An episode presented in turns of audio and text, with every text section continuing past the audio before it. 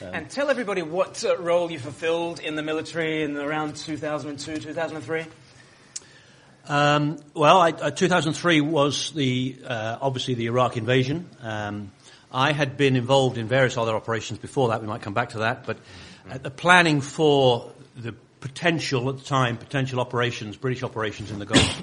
I was the, what was called the Joint Force Logistic Component Commander. So I was responsible for all of the logistics for British operations in 2003.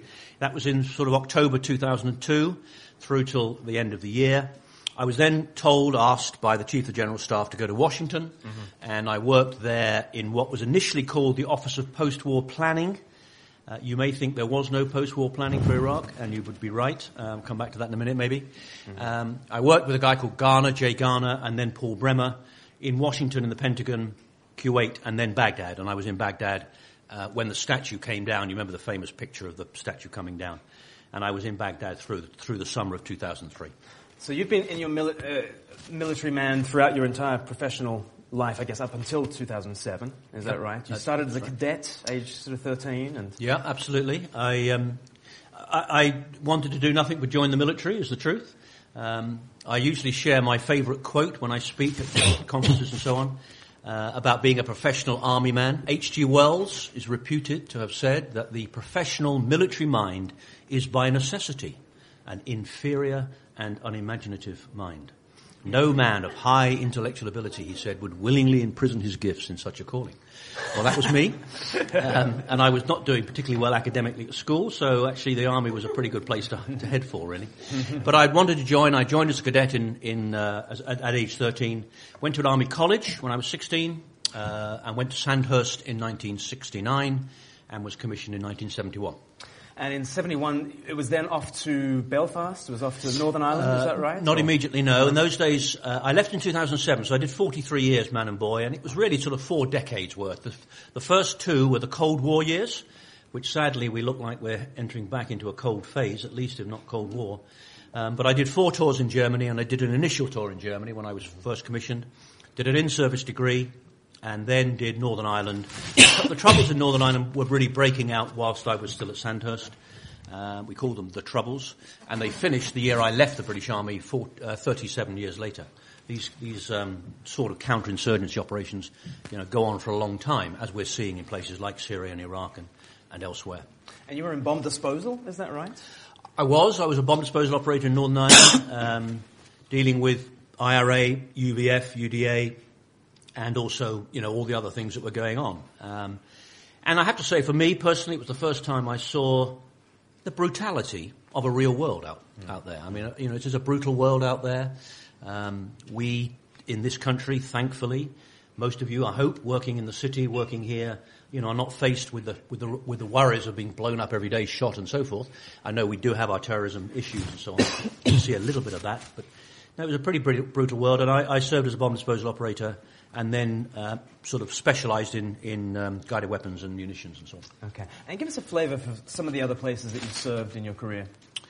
So Germany four times, uh, Cold War, inner German border, divided West and East Germany, Berlin divided in four in those days, four military governors in Berlin, Russian, American, British and French, uh, had, the, had the power to hang people even until the end of the Cold War in 1989. Um, obviously, Northern Ireland running through all of that period, uh, and that was really dominant for my first couple of decades. But I also served in Cyprus in 1981, which we'll come back to, with the UN as a peacekeeping force, uh, classic peacekeeping operations in those days. And then the 1990s, Cold War comes to an end in 89. Uh, Iraq invades Kuwait, for those of you who remember, and I was part of 1st Armored Division uh, pushing Iraq out of Kuwait. Uh, the decision not to go on into Iraq, of course, comes back to haunt us in 2003. Um, and in the 1990s, we have Rwanda, the 800,000 people massacred, ethnic cleansing, genocide in Rwanda, the collapse of Yugoslavia, and I did three tours in the Balkans in 95, 97, and 99 in Kosovo, and then the 2003 deployment uh, to Iraq. And I think that background of Rwanda and the Balkans in particular, that was sort of informing the sorts of things you were suggesting, and and and um, you, I mean, you had time spent with Donald Rumsfeld in, in the States and with Tony Blair uh, in the run-up to the Gulf War, uh, the Second Gulf War. Yep. And I guess those experiences were, were informing some of what was going on. But what, what were you saying to Tony Blair, to Donald Rumsfeld? Well, they were informing it. I mean, all of us carry the baggage of our experiences. I mean, that's life, isn't it? We all go through experiences working with different companies in your cases and doing different things, and we build experience and wisdom and knowledge and so on.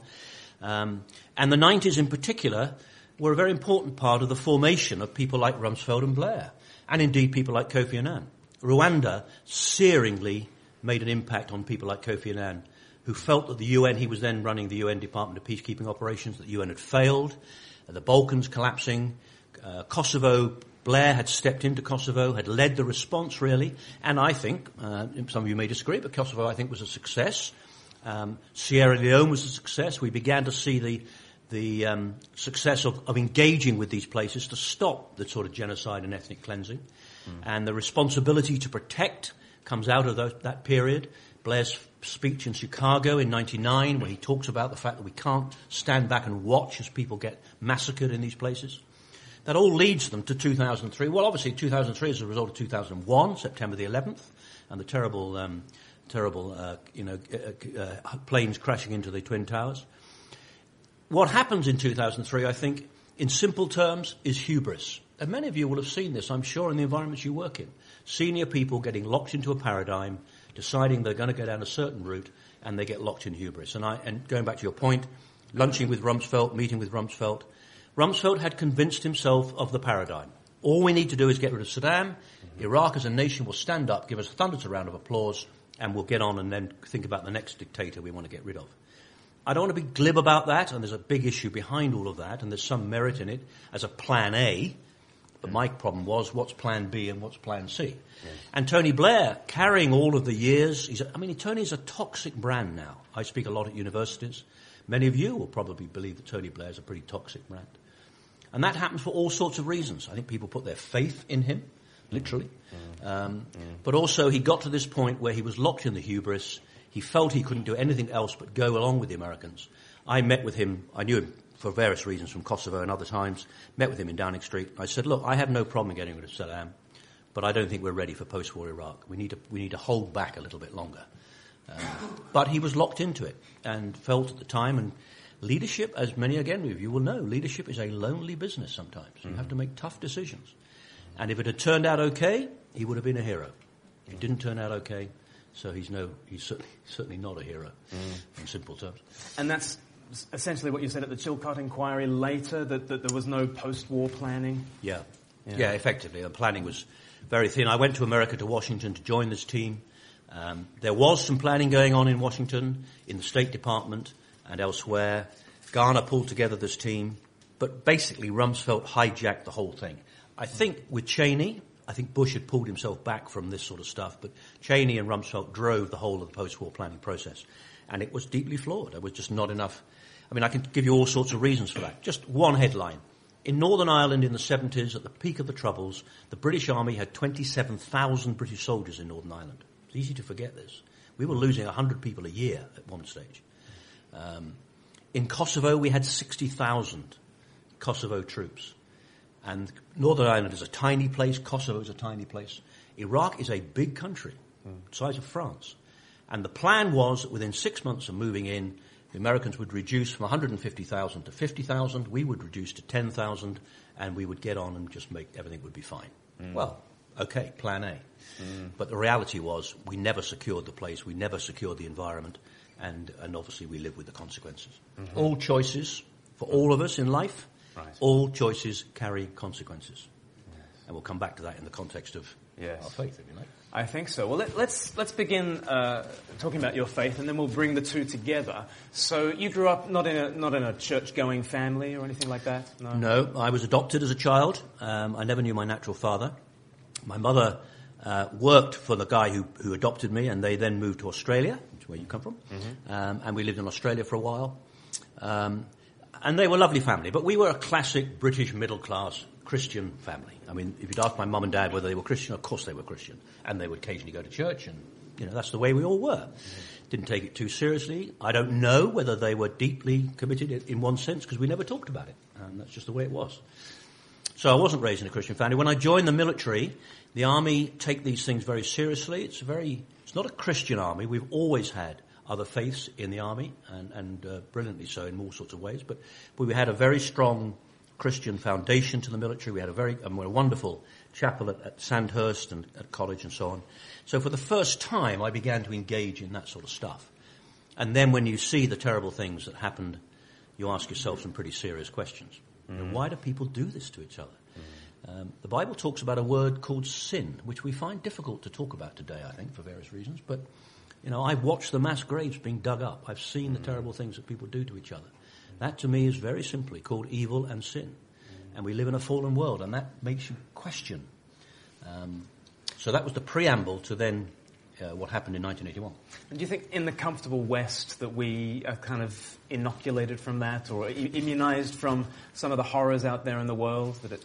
I think I think so, but I, I, don't think it's any different in history. If you look back mm. through history, there's a, sort of sinusoidal wave, really, of, mm. of people's engagement with these issues. Mm. But undoubtedly, we are. We see it on the telly. Um, obviously, some of you, I say obviously, but some of you may have been involved in some of the incidents here in London. But for most people, we see this on the television. Uh, we hear about it, we read about it, but it doesn't affect us. Our lives are relatively secure, calm, and we focus in on career and mm. you know bigger cars, houses, all that stuff, family, and so on. Some of that for perfectly good reason. Yes, but you, you, had no real sort of Christian foundation going forward. So if, if I'd have asked you, aged eighteen, who is Jesus? What would you what would you have said at that that age? Um, I would have known who Jesus was, uh, which is not always the case today for 18 year olds, it has to be said. I think I would have said he was a good bloke um, and had some interesting things to say. But that would probably be about it, really. Okay. And then everything changed. Uh, Easter, you were aged 30, is that right? You're in Jerusalem. Tell us the story of what changed. Yeah, I was serving with the United Nations. Um, my wife and I managed to get a seat on a UN plane. The, there were lots of UN operations in those days. Some of you may remember in, in the Golan Heights, the Arab-Israeli wars were going on and all that sort of stuff. And so there was UN planes that did the circuits, and we managed to get on one to Jerusalem went for away for a weekend, left our two children with a friend just to have a break, four days break. Uh, in Jerusalem, Easter weekend, happened to be my 30th birthday on that Easter Sunday, and we went to the Anglican Cathedral for, to attend the Easter Sunday service. Not because we were, you know, particularly, uh, you know, it wasn't the most important thing, but we were in Jerusalem, it seemed a good idea to go. And it was a very nice service. I remember it quite well. Um, and over a cup of coffee, somebody said, had we been to the Garden Tomb? Anybody heard of the Garden Tomb? one or two nods, but not many of us have heard. I hadn't heard of the Garden Tomb. It's a tomb outside the old city wall of Jerusalem. Uh, General Gordon, who died at Khartoum, for those of you who know your military history, had been involved in excavating it. First century tomb, first century wine press, outside the city wall, with a hill nearby that has the shape of a skull. It's very, very reminiscent, descriptive. The, the Gospels describe it as the, as the place where Jesus was uh, crucified and then buried.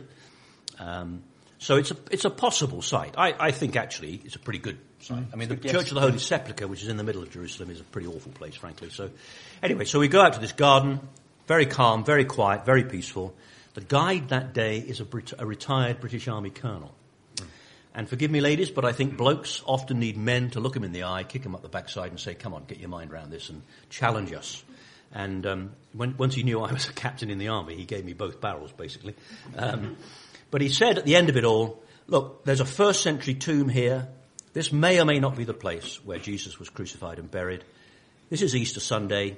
You go and look in the tomb, the tomb is empty. That is the crucial issue. Mm-hmm. And feeling a bit of a pride, pride, I got up and walked over to this tomb. I, to this day, I don't quite know what I expected to find in this tomb. But anyway, um, I leaned on the doorpost and I thought, actually, he's right. And I'd been sitting on the fence, really. I mean, going back to your point about Jesus, I, you know, I, we were church orientated in one sense, but I didn't want to make any commitment. It was uh, life was good. I was interested in career and military and all that stuff, and I, I found myself thinking, actually, this is pretty important. If this tomb is empty on this first Easter Sunday morning, then that means I have to make a decision. I have to give this some serious consideration. Mm-hmm, mm-hmm. Um, you know, for two thousand years, people have been following this bloke Christ. Either he rose from the dead or he didn't. If he didn't, they'd been completely wasting their time. And Paul talks about that in one of his letters to the church in Corinth. Christ has not risen from the dead. We are to be pitied amongst all people, he said. Mm-hmm. And of course, it's true. Yes. So it wasn't um, it wasn't a Damascus Road experience. It, you know, wasn't I wasn't converted in inverted commas there and then, but I went away recognizing that this was serious. I needed to give it some thought. You know, I was an intelligent bloke. I needed to think about it, get off the fence one way or the other. And therefore I went away. And about three months later, I said, I'm going to make a decision. I will become a disciple of Christ. Mm. And I've never regretted it. Mm-hmm. It, um, it changed all sorts of things over time. Not yes. overnight, but over time. Let's get into some of that. What difference does it make being a Christian, um, not only as a soldier, but, but what difference has it made in, in your life to know Christ? Yeah, I think, I mean, uh, we're all different. We're all unique, magical human beings. You, you have the back, you know, you come from the backgrounds you have and so forth. For me, part of the issue was identity. Who am I? And that's not linked. I, you know, I've never wanted to find my natural father. I've never had a burning desire for that. The, the guy who adopted me was a great guy and he was my father and so forth. But nonetheless, there's a part of me that says, who am I? What's my identity? And secondly, what's my purpose? Why am I here? Was it simply to succeed in the military? Um, so, you know, reflections like, as they lower me into the ground, hopefully not from another, you know, a couple, 20 years or so, but, you know, maybe next week for all I know, but what do I want people to say about me? Is it that he was a good guy, a nice bloke, a good general, served in the military, or is there something deeper than that? What is my purpose? What am I here to achieve? So the idea of identity and purpose, and as I looked at Christ, a, I found an extraordinarily brave man. Uh, physical courage, moral courage. And as a soldier, that was important to me. We maybe come back to that. But secondly, I found a guy who had a clear sense of identity. When he's baptized in the River Jordan by John, he hears God's voice say, This is my son whom I love. And the reality is, and it sounds a bit pathetic really for a soldier, but I know that I am loved. And the more people I meet in the world and the more you know, terrible things that people go through. Huge numbers of people I don't think, I don't think know that. They're not loved by their parents. They're, you know, badly treated as children, etc., etc. So, you know, I know that I'm loved. And my purpose is to fulfill the purpose that God has for me in my life. Which is, now I run, I do various things, but it, it's linked into this whole piece. Mm. So, it, it, wasn't that I didn't want to be successful in the army. I, I did. I wasn't that ambitious, is the truth. But, but I wanted to be successful as a soldier. And I wanted to do well. But actually, beyond that, there's something else. Mm. I don't just want people to talk about me as a soldier. I want them to talk about me as a guy who values things, who's, you know, has a strong sense of purpose and identity. And how does that then help you to make the decisions that you, you know, you, have already spoken about? When you make a decision, you've got to own the consequences of that decision. So yeah. making the decision involves a heck of a lot of courage, stepping out on the branch and, and, and, and pressing forward in that. So how does, how does knowing Christ help you to do that? Well, uh, you know, I think one's got to be careful about saying that it's all, you know, it is not dead easy. It doesn't all flow without any problems, but because we still face the, the difficulties in life. Um, but if we go back to this word courage, inevitably when, when I think of courage, thought of courage, and many of you I'm sure would be the same, we tend to think about physical courage. The last VC winner, Victoria Cross winner, was the son of a very good friend of mine, a guy called Josh Leakey. And he won the VC in Afghanistan. And Josh won it because he physically was very brave on a battlefield, saving his mates and doing all sorts of stuff. Reactive to a circumstance as a trained soldier, instinctively doing something. And we recognize that and we reward it by giving a Victoria Cross or whatever, um, and, and other things. And most of us want to be physically brave, but we don't quite know whether we will be until the circumstances hit it. And it happens very rarely for most of us. But moral courage is deep, different. Moral courage is deeper. Um, I happen to know the chairman of Carillion, or the last chairman of Carillion, and I happen to know quite a lot of people who work for Carillion.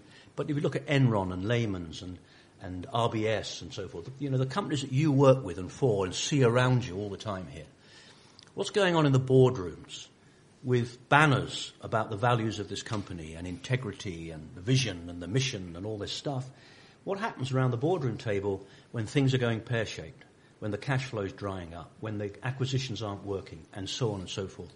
Who's got the moral courage to stand up and say, this is wrong? And why don't we do it? Because our whole career rests on this. Mm. Our future in the company, our future as, as working in the city. Our, our mortgage gets paid, our children's fees get paid at school, or you know, all of that. So I don't want to dismiss this. This is really difficult. So moral courage is a much deeper thing. And I think Jesus displays that in spades. For me, uh, the, example I quote, and I, I, I, hesitate to quote it, but nonetheless I think it's important to say it. I was in Kosovo commanding a brigade uh, with a fellow, another brigade alongside me. We'd moved in uh, fairly early on the basis that we thought there'd be some sort of peace agreement. There wasn't. For those of you who remember, NATO started bombing Serbia, and we began to prepare ourselves to fight our way into Kosovo. I'm then contacted by a guy called Joe Hegenar, who works for the United Nations High Commission for Refugees, and by the Macedonian Foreign Minister. There's a build-up of tens of thousands of refugees on the border between Kosovo and Macedonia, and the bottom line is, I'm asked by both of them, will I do something? And the Macedonian Foreign Minister says, if I allow these people into this country, can you guarantee that you can look after them and they won't disappear in the country? And frankly, he was worried about a civil war in Macedonia, which is perfectly understandable. Now, to be honest, I hadn't got a clue how we were going to look after these people. But it was the right thing to do. I'm not saying other people wouldn't have made the same decision. Maybe they would have done, and in many cases, maybe would have done. But for me, there was a military imperative, which we won't dwell on, but there was clearly a moral imperative. So I just said yes. And I went back to brigade headquarters, told the guys, we're putting down our weapons, we're going to build refugee camps, which is what we did. But there were lots of people who disagreed with that decision. Mm. Uh, back in, the, in this country, in the Ministry of Defence, people were very worried about it. You know, what is this guy doing? He's supposed to be planning to fight his way into Kosovo. He's now building refugee camps. Um, the guy who commanded KFOR was a guy called Mike Jackson, who I'd worked for quite a bit, and I knew Mike very well, and he's a you know, very capable operator. And Mike stood by me with a couple of other people and within 20, within 48, 72 hours, the whole thing had turned itself around. And suddenly, without overplaying it, I was a bit of a hero and I got awarded a CBE. But I can tell you, in the first 24, 48 hours, yeah. I could have been sacked. Yeah. And I knew that. And it was a lonely place for a while, but it was the right decision. So I don't want to, I don't want to put myself in a vainglorious position here. It's just trying to give you an indication that you're going to face situations like that at stages in your life. Mm. And it's too late when, when that chaos and uncertainty breaks out, to say, well, I better go away and think about this. I mean, we don't, we don't climb the steps of an aeroplane to go on a military operation and think, I better zero my rifle tomorrow and learn how to shoot. Or I better go for a run and get myself fit. We've been doing that for weeks, months, and years before this deployment. And in these issues, things like moral courage and integrity and all the things we're talking about, they start now if they haven't started already. Mm. They prepare you for what for the chaos that's going to happen in the companies you work with, in the boardrooms you're going to be in, in life, yes. when when tragedy hits, uh, and so on. So to join the dots, if if you have found an identity that goes beyond your career, for instance, yeah. you can risk your career yeah. and display moral courage. And if you've got that certain secure identity in Christ, that gives you the the gumption, the, the fortitude to be able to step out and do that. Yeah, yeah, yeah. and I, you know, I think we've got to be careful. You know, as I say, this is not about the fact you can have moral courage. People can have moral courage without being Christians. I mean, there, sure. there are good people around, but the, to know that there's something deeper, mm. a foundation deeper, and that this is about an eternal consequence, and the choices I'm making today carry consequences, some of them into eternity. Mm. I think make it give you a, it gives you a different sense of perspective. Very much so. So just briefly, two last questions. I asked you what you would have made of Jesus aged 18. Yeah. Let me ask you the question today. Who is Jesus for you today? Well, Jesus is, is at the centre, really. I mean, I don't, again, I don't want to give the wrong impression here. You know, we're all, we're all, life's busy. We all go around doing stuff. I'm not saying I, you know, think about Jesus every five minutes of the day and all that sort of stuff. But, but I, he's part of who I am.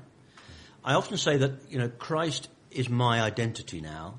The Bible talks about Christ in me and the way that I think and operate and, and the decisions that I make. They're not perfect. I fail every day. You know, we all have to deal with the reality of that.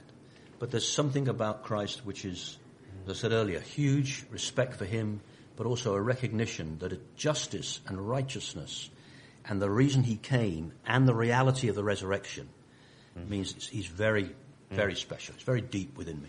Here's your identity. And if people are investigating Jesus uh, this lunchtime, what, uh, what advice would you give for how you actually get to know this Jesus? Well, inevitably, I thought, A, this is serious stuff. Uh, and it's great that you're here, for those of you who aren't Christians. It's, you know, it's serious stuff. Um, and therefore, A, take it seriously, and B, you have to work at it. I mean, I've got a master's degree. I'm a visiting professor at universities.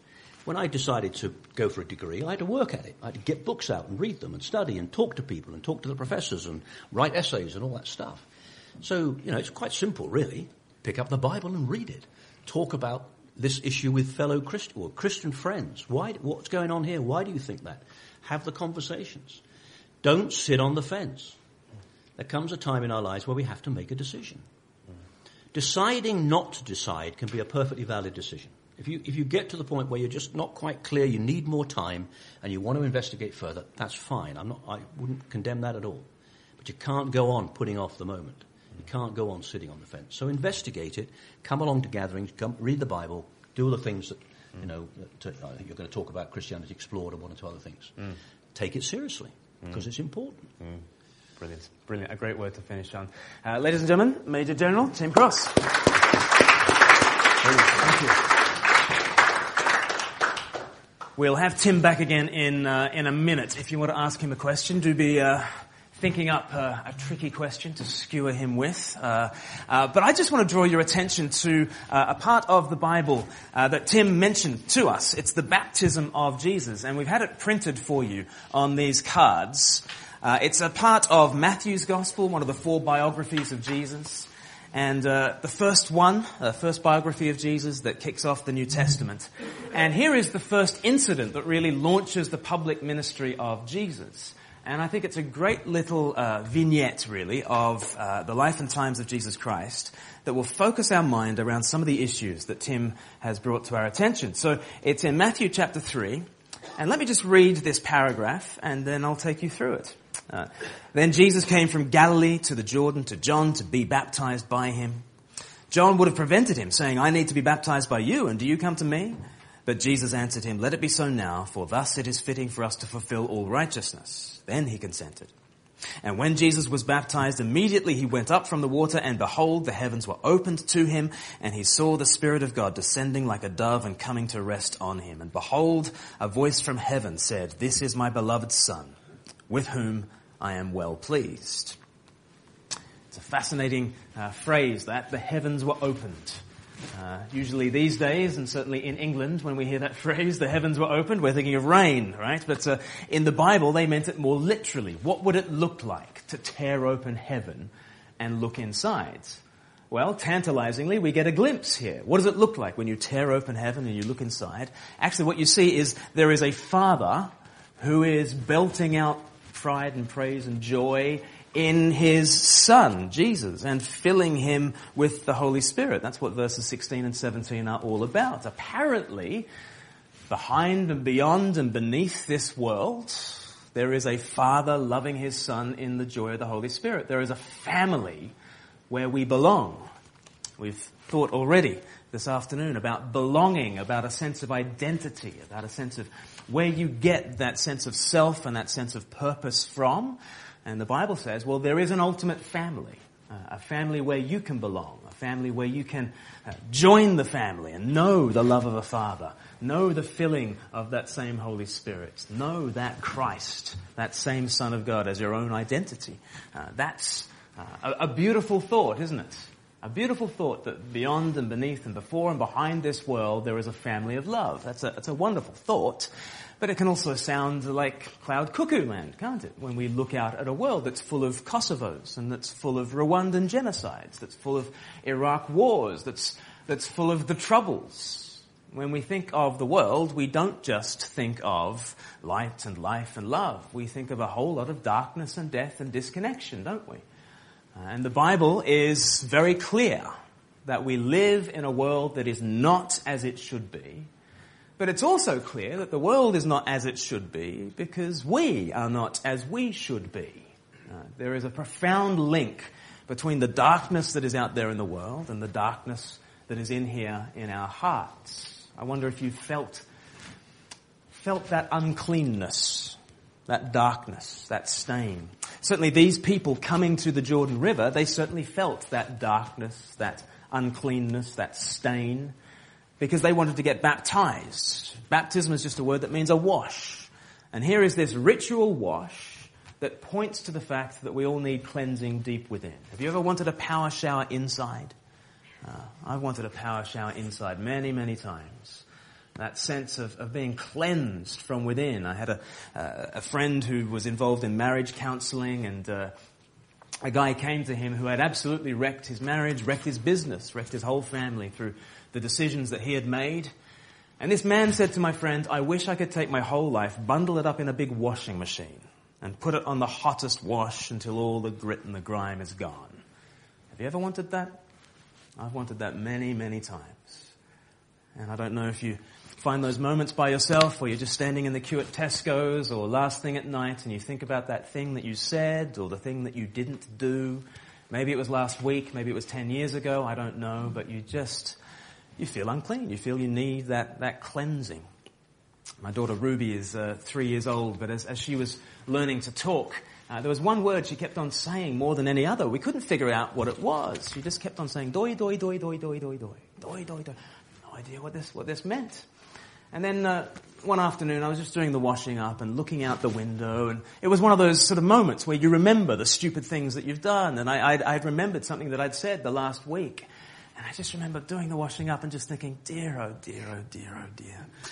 And in the corner, Ruby says, doi, doi, doi, doi, doi, doi. I must say it a lot, right? She's picking up on this. Do you ever have those moments where you just feel about that, that sense of uncleanness? You know, that's, that's kind of a silly example. A far more serious example is I was touring around uh, Auschwitz a few years ago. And if we're talking about uh, centers of no- notorious evil, well, uh, Auschwitz is, is up there for the 20th century. And, uh, and as I was going around, there were these two phrases that I kept on saying. And they were so visceral, I, I, I had to articulate them, even under my breath. And as I was looking at the Nazi evil, the, the, the, darkness that was out there, the uncleanness that was out there, I kept on saying this phrase. It's a mild swear word, so I, I probably shouldn't say it, but I just kept on saying, you bees, you bees. It's a mild swear word. It has a A-S-T-A-R-D-S, eight letters in it. And I, I just kept on saying this word, bees, you bees, you bees. And if you were there, you would say the same, because you look at that Nazi evil and you think, what an unclean world, what a dark world. But then hot on the heels of that phrase, I kept on saying a second two word phrase. I kept on saying, I'm sorry. I'm sorry. I'm sorry. And from one perspective, that's, that's really, like, why would I say I'm sorry? I wasn't there. I was born decades after this evil happened. But, but somehow everybody in the tour group was the same. We all had that sense of, I'm sorry. We all had, had that sense that there's darkness out there and you point the finger at the evil and it is evil. But there's also three fingers pointing back, and on some level, the darkness out there is reflected in here. And I need a bath too. I need a power shower on the inside. And these people, these, these people just get honest. They just get real. And they show up at the failures convention. That's what the baptism is. It's the failures convention. Doesn't sound like it would be too uh, popular, does it? You know, I'm not sure the signage would, would work very well here at St. Peter's the Barge if it said, you know, failures welcome. Come one, come all. You must be a loser. But that's what these people do. They, they recognize something about the darkness within. Can you recognize that darkness within?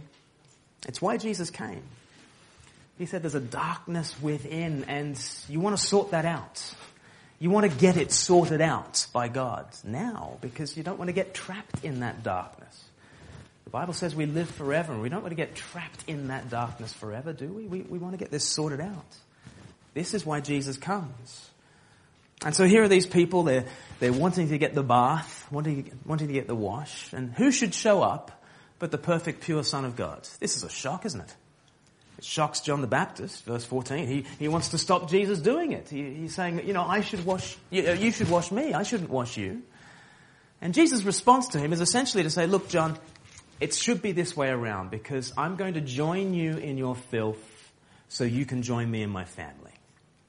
That's really the story of the whole Bible. You could write that across every page in the Bible. The Son of God comes from that family into our filth so that we in our filth can join him in that family. That's the truth of the Bible, really. And so what does Jesus do? He comes and joins them at the failures convention. Isn't that stunning? He joins all the messy people. He is numbered among the transgressors. That's what uh, an old prophecy said of Jesus 700 years earlier. When the Son of God comes, he's going to be numbered with the transgressors. He's going to be counted alongside all the other messy people. And here is Jesus coming to join us in our mess. And if you keep on reading through the Gospels, you'll see the way that He takes on our predicament. He takes on our darkness. He takes on all our rivals, all our foes, and He gains the victory over them. If you read through the Gospels, you'll see how Jesus takes on Satan. He gets tempted in the very next chapter of the Bible, and, and yet He gains the winner over temptation. He gains the winner over sickness. He gains the winner over death. He gains the winner over the forces of nature. And on the hell, and on, on the cross, he gains the victory over the forces of hell as well. He, he joins us in our filth to such a degree that on that cross, he takes it on himself. The sky turns black. He enters into that darkness for us because he wants to take it for us. And he rises up again and he says, I've taken your filth. Do you want my family? What does that mean? Do we want his family? Well, do you see how the Spirit of God in verse 16 descends on him like a dove? If you come to Jesus, he'll give you his Spirit to be your Spirit. That would fill you up. That would give you a sense of self and purpose and dignity and courage to walk out into the world, to have Christ's own Spirit as your Spirit. And then verse 17, we get his Father as our Father. We can hear heaven say of us, you are my beloved child. With you I am well pleased. That would give you a sense of identity, wouldn't it? You know, Tim was adopted twice in life, actually. He was adopted when he was one year old, and he was adopted when he was 30 years old as well. Because when you join Jesus and you say, Jesus, I, I, I want you to be in me, to be in my life, you confess to the darkness, you confess to the sin, you join the, the failures convention, you know, meet here every Wednesday lunchtime. You're very welcome here to the Failures Convention, right? You join the Failures Convention, you, you put your hand up, you say that there's darkness in me too, but you say, Jesus, I want you, and you become born again. That's the Bible phrase. Born again. Adopted into the family, and you get Christ's Father as your Father, Christ's Spirit as your Spirit, and Christ's future as your future. You can walk out into this world with a sense of identity, a sense of purpose, a sense of belovedness is that what you need? The Bible says we all need it. We all need that cleansing. We all need that identity. We all need that purpose.